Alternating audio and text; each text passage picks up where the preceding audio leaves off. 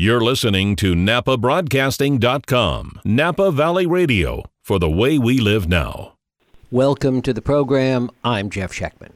Amidst all the upheaval in the world, the rapidity of change, and the perception, if not the reality, of more violence, the trauma we carry with us seems to be reaching epic proportions. Not to even mention those on the front lines of war, famine, and insurrection. Historically and medically, we know that this trauma left untreated accrues to future generations and feeds the cycle that ultimately creates more trauma. How then can we heal and see the cutting edge of those efforts scaled up to meet the needs of today's modern world? We're going to talk about that today with my guest, Dr. James Gordon. Dr. Gordon is a Harvard educated psychiatrist. He's a former researcher at the National Institute of Mental Health and chairman of the White House Commission on Complementary and Alternative Medicine Policy. He's a clinical professor of psychiatry and family medicine at Georgetown Medical School and is the founder and executive director of the Center for Mind Body Medicine.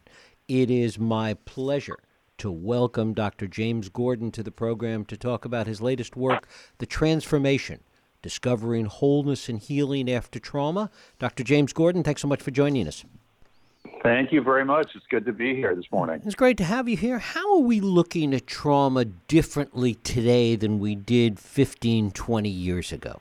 Well, I think that we're uh, don't have our heads buried quite as deep in the sand as we did 20 years ago. That we're starting to actually look at it. For a long time, uh, and your introduction sort of brought this up for me for a long time, uh, everyone, sort of everyone in public life, including much of my profession, didn't want to look too closely at psychological trauma. You could see this very clearly in the way we've dealt with the trauma of combatants in the military, both in the United States and, and also in Britain and other places, that it's been very difficult for a variety of reasons, some political, much more than medical, and some economic to really look at the damage that war does to people. This, not only the physical damage, the destruction, the wounds, physical wounds, but also the deep psychological damage that comes to so many combatants. So for a long time, uh, military medicine was, you know, not, no, no, this is, these people are cowardly or it's a weakness. Um, and it took really, it wasn't until the Vietnam War uh, that we really fully recognize, began to recognize the effects of trauma. And that a lot of that came about because of the vets themselves coming together and beginning in the in rap groups to talk about what was going on. And there was a big fight about whether to include post traumatic stress disorder in uh, psychiatry's diagnostic and statistical manual. And even now, often, you know, although the VA has done some wonderful work in working with people who are traumatized, there's often resistance to saying to somebody who's obviously not only distressed but pretty disabled by psychological trauma, you've got the diagnosis of post traumatic stress disorder because there are economic implications. Those people have to be supported uh, by the military in an ongoing way. So it's a it's a struggle. And the other piece is that if we look at the extent of trauma, then we have to start looking, if we keep our eyes open and our vision not too narrowed, we have to start looking at what's causing all the trauma. And do we want to do something about that as well? Mm-hmm. What about the additional information, the additional stuff that we have learned with respect to childhood trauma, how early it takes place, and how lasting the impact is? I, think that's that's very important. The studies that were done uh, in the early 1990s on uh, adverse childhood experiences, essentially the abuse and neglect that comes to children. And one of the startling things was how many children in the United States are affected, and not just kids whom you might expect in families that are, you know, obviously contending with poverty and violence in their neighborhood, but among well-to-do, uh, middle, upper middle class families very high incidence of uh, abuse and neglect, which in turn give rise later on in life to depression, anxiety, alcoholism, make you much more uh, likely to have chronic physical as well as emotional illnesses, predisposed to post traumatic stress disorder, and to much higher incidence of suicide. So I think that, those adverse childhood experiences, many um, clinicians are beginning to focus on those and, and understand the importance of those. That, and that's a development in recent years as well. And and the other part of that, which is also has, has broader implications, the way in which some of this trauma is passed on, the way it passes on to, to future generations. Yeah, I, you know, the, the, the research and the science is beginning to be there. I'll say a word about that in a minute. But I, I think the the, you know, posing the kind of question that you just posed is not one that is done nearly so frequently as it should. We, we now know that trauma that occurs to an individual is not only passed on, you know, by a, a pregnant mom to the, the child that's in uh, that's in her womb, but is passed on for at least two more generations. And those changes are what is technically called uh, epigenetic. EPI means above in Greek. So these are changes in the way the genes express themselves in the body, not changes in the structure of the genes, the way mutations come about when you uh, expose a, a, a person to x rays, for example. But these are changes in structures in the chromosome that modify how the genes operate. And that can take place in many ways. The most significant one, perhaps, is genes that are responsible for helping us to deal with stress become less um, less well functioning if the, uh, if the those genes in the child and the grandchild are function less well if the grandparent has been severely traumatized. And these are animal studies that have been done that show this, and also some very interesting pioneering work done by Rachel Yehuda uh, at Mount Sinai Hospital on Holocaust survivors and showing that people who were in concentration camps or had to deal with Nazi persecution, that those epigenetic changes were passed on to their children and their grandchildren, and that the psychological and behavioral changes took place even in those grandchildren who were not brought up by their parents. So there's obviously a social component to passing on trauma, but there's also a very deep genetic component to passing on trauma. So those kids who were raised by other people still have the same genetic changes and still have the same vulnerability to stress. There's kind of biblical quality to this right. and, being passed on from generation to generation. And what is all of this new research? Where does it all lead us in terms of, of understanding both the genetic component and, and, and the broader framework of, of PTSD, et cetera, all the things we've talked about. Where does that lead us in trying to deal with it? Traditionally, we, we've looked at it as one size fits all but certainly we see a lot more difference now in, in, in the way this manifests itself. How does it impact how we treat it today?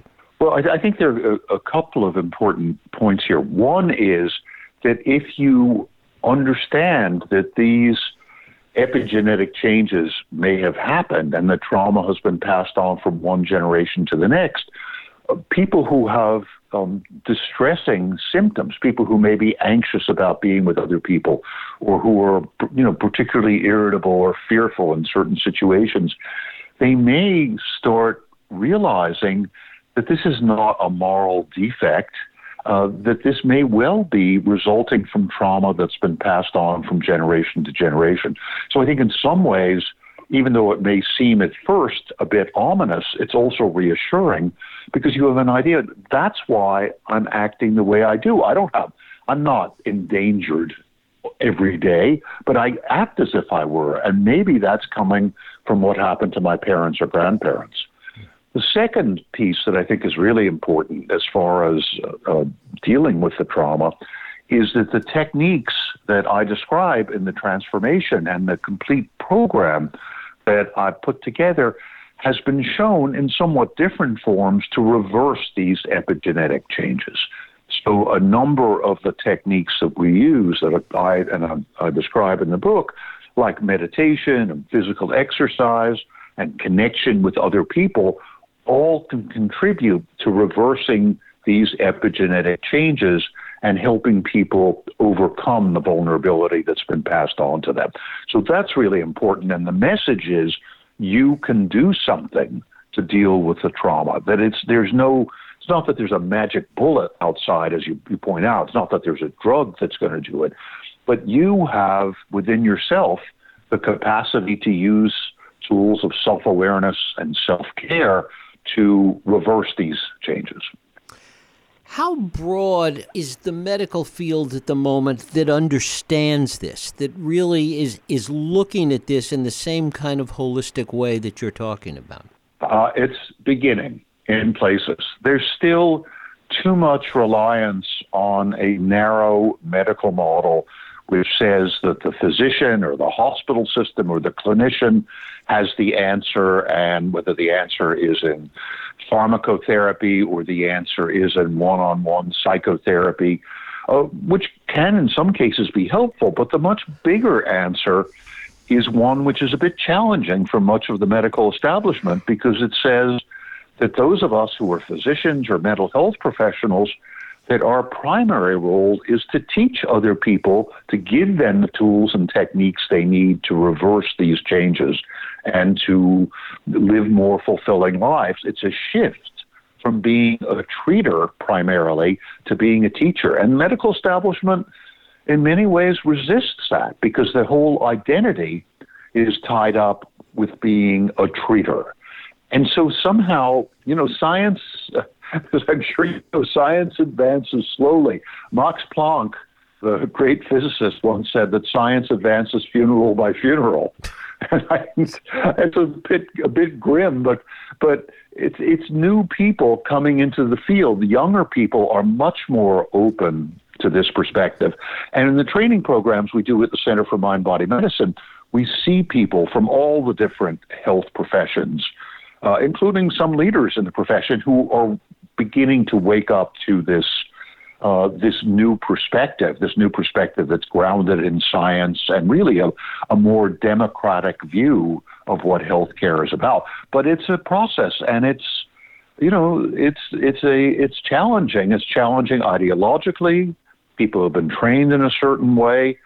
Um, it's challenging, perhaps economically, to some people as well, because it, um, in, a way, it encourages independence in patients and clients rather than dependence.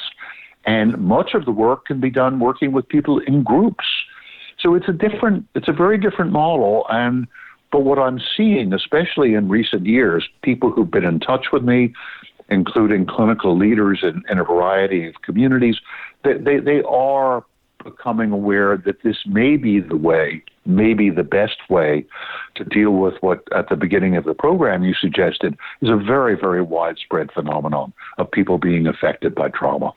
And of course, like everything else today, the speed at which everything happens is, is quickening, even though the solutions to this are, as you say, a little bit slower. Talk about that disconnect and, and how that can, can deal with the reality of people looking for instant solutions today. Well, you know, I think that while um, while the medical establishment is catching up with what's possible, I think people, uh, everybody has to um, take a much more active role in their own in their own care, and that's that's why I wrote the transformation is to give people a handbook, a guidebook, practical instruction as well as uh, scientific evidence for the efficacy of these techniques, which are uh, simple and can be used by anyone. So I think it's a shift. We have to realize that while while the medical establishment is moving ahead at its pace, everybody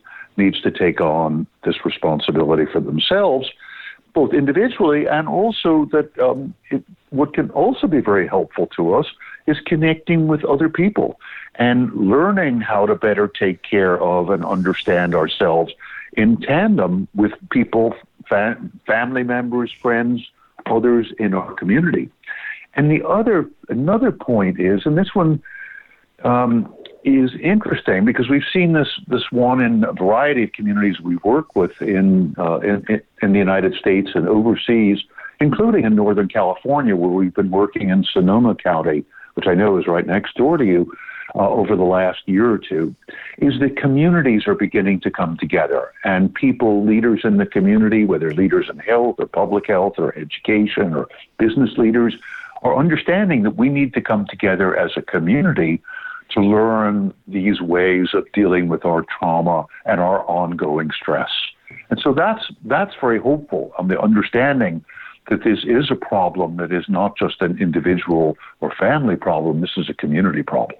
Is trauma diagnosed in and of itself today, or is it often part of a broader range of, of, symptoms, a broader diagnosis that needs to be taken into account? And how are doctors dealing with that? You know, uh, that's a really good question. I, I and, and I'm, the reason I'm having hesitation is because I go back to the roots of modern psychiatry with the work that Freud and Breuer did in the latter part of the 19th century, and they focused on trauma as the major force in a whole variety of conditions, a whole variety of psychological conditions, a whole variety of physiological conditions as well. So that's deep in, in a sense, in the DNA of psychiatry and of the mental health professions.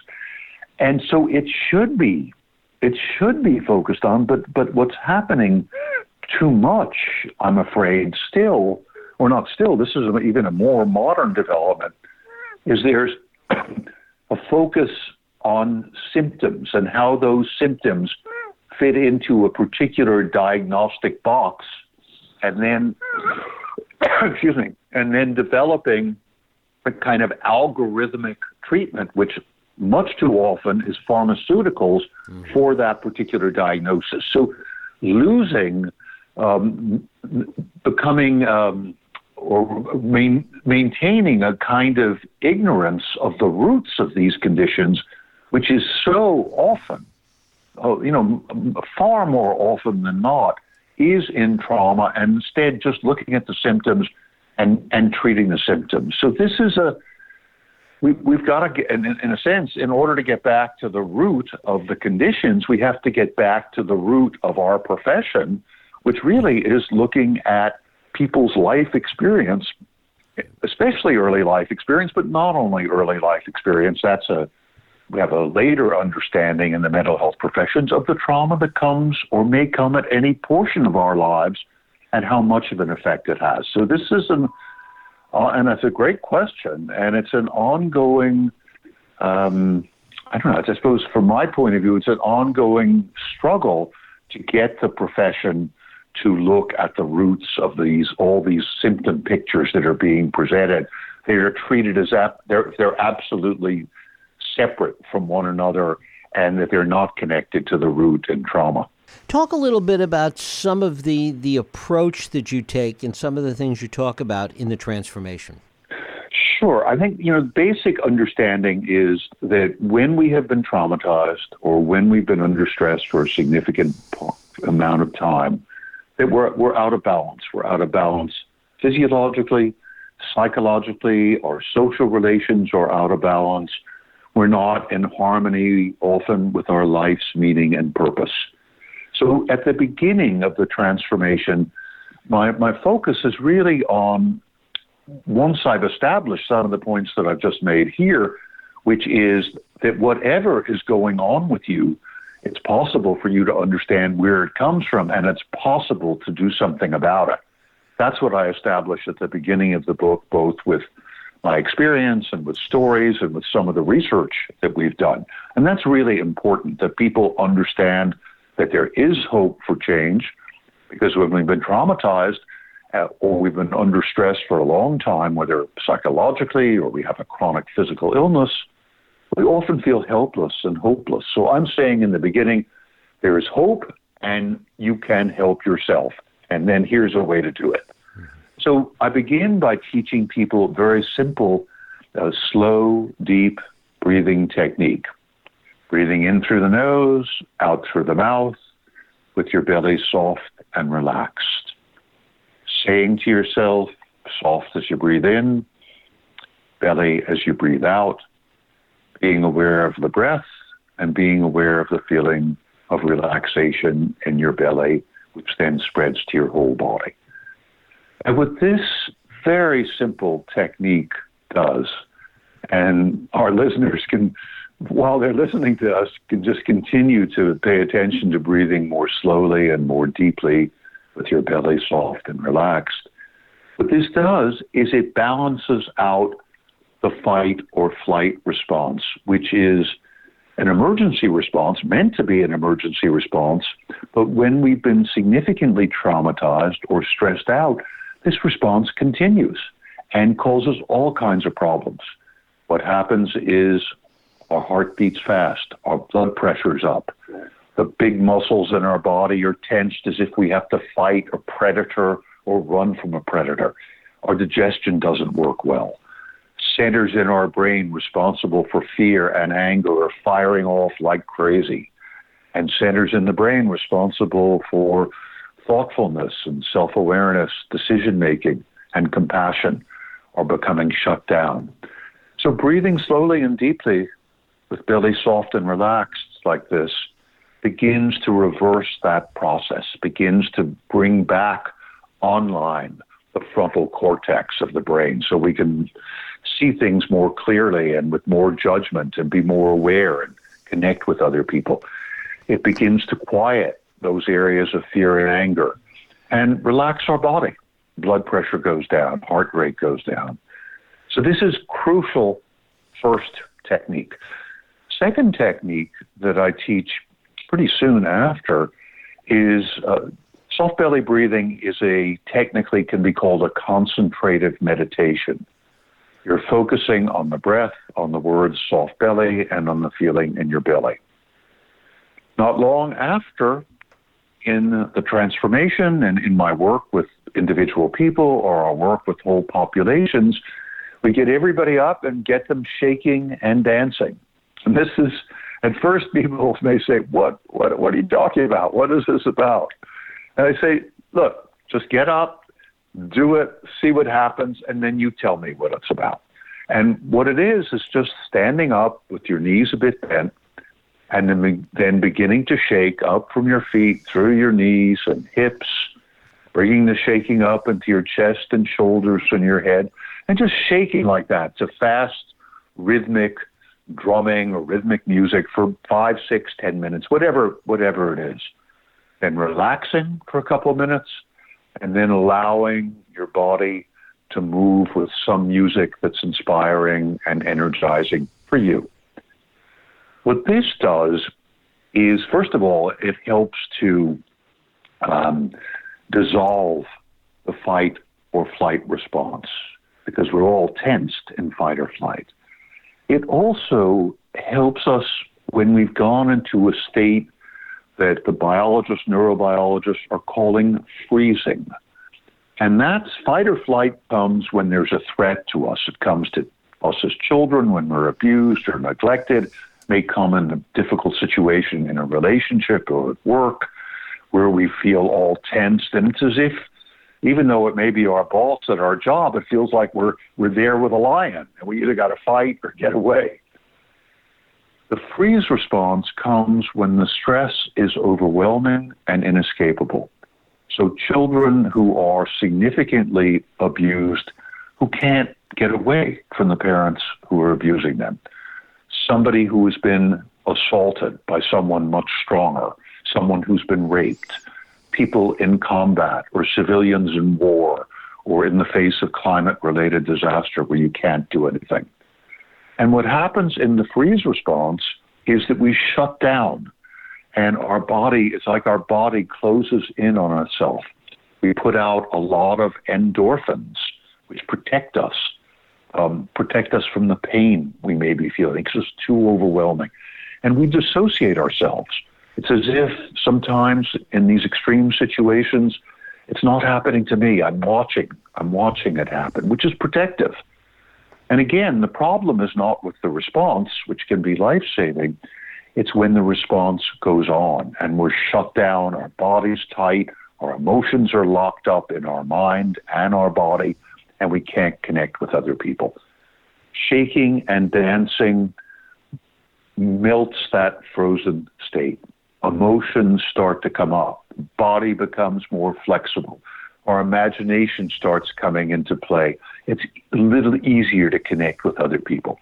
So these are basic techniques I use right and teach right at the beginning of the transformation, and they help to set the stage for all the other techniques 15, 20, 25 different techniques that I'm teaching uh, for how not only to recover from trauma, but to build resilience and to discover resources and possibilities that we may never have before imagined that we had available to us. So that's a beginning. We work with drawings, we work with dance, we work with guided mental imagery, encouraging people to spend time in nature with animals, uh, exercises to promote gratitude, forgiveness, oh, ways to befriend our body, and a long chapter on how to use food to recover from the effects of trauma. Uh, that, I mentioned that one in particular because I don't think that any, I've never seen another book on trauma that really talks about the incredible power um, that food has to reverse the damage that trauma does both to our gastrointestinal tract and to our brain. If trauma is untreated, does it get worse? Um, it can. It, I think it, it it all it all depends. There are some people, some of the people. So one of the first studies on the power of people to move through trauma and to be transformed on it was done on uh, the airmen who were in the Hanoi Hilton. They were captured during the Vietnam War, John McCain mm-hmm. being the best known of them. And in, the, in that particular study, many of these guys somehow were able to move through whatever resources and strength they had as individuals and their connection with each other. And they, they became, in, in their estimation, not to deny with the terrible suffering, but they became better people. They became more thoughtful, more compassionate, more concerned about the world. That can happen. But for most people, unfortunately, it doesn't uh, usually happen that way. Usually, what I've seen is people get locked in this state. They continue in some version of fight or flight and freeze. So they're anxious, they're irritable, they can't concentrate, they can't make use of their intellectual or imaginative gifts. They often have problems uh, coming close to other people. They function, many of them function okay and sometimes function very well, but they're not really fulfilled. They're not really enjoying their life, and they're much more vulnerable to all these psychological, chronic psychological and, and physical conditions. So it's really, uh, I think it's really important that when, when, when I wrote the book, when I wrote The Transformation, I wrote it because a number of people had said after reading a previous book of mine on depression, they said, well, it's great. And I, the book is great for people who are depressed uh, and some of the techniques I can use, but, but why don't you write a book for everyone?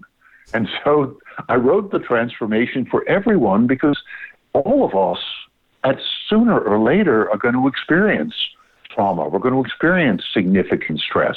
If it doesn't come early in life or when we're adults, it's certainly going to come as we grow older and deal with frailty and the loss of people we love and our impending death. So the kind of program, as far as I'm concerned, that uh, as far as the people who are reading the book are concerned, that that I'm that I'm presenting is one that should be just part of all of our education, part of all of our lives. These are just as we learn how to read and do arithmetic and you know learn a bit about civics or American history, we need to learn about ourselves and not just about the sort of raw facts of biology, but how our biology works in us and how our mind works and what we can do to enhance our well being and our functioning and to become more aware. This is a significant part, or should be a significant part of our education. And the vast majority of us have not not gone to this particular kind of school. Right? We haven't had the course in the schools that we've gone to. So I, I think this is really an approach that all of us should pay attention to. And if you're already doing it, fine, that's fantastic. But most my experience of working with so many people uh, all over the United States is very few people are really taking very good care of themselves. And I know people are you know, they're trying to, they're out there doing physical exercise, which is great, and people are meditating and doing yoga. But even among those groups, what I find, and I work with a lot of those people, is there's so many things they haven't dealt with that the techniques that I'm teaching in the transformation can and do help them deal with. So it's a to me, this is this is a, a, a universal issue, and, and this points to what's one of the things that's missing in our whole system of education. Our children should be learning these things. Shouldn't have to wait till we become adults and are, you know, suffering from various kinds of symptoms or distress. Dr. James Gordon, the book is The Transformation Discovering Wholeness and Healing After Trauma. I thank you so much for spending time with us. Thank you so much, Jeff. I appreciate it.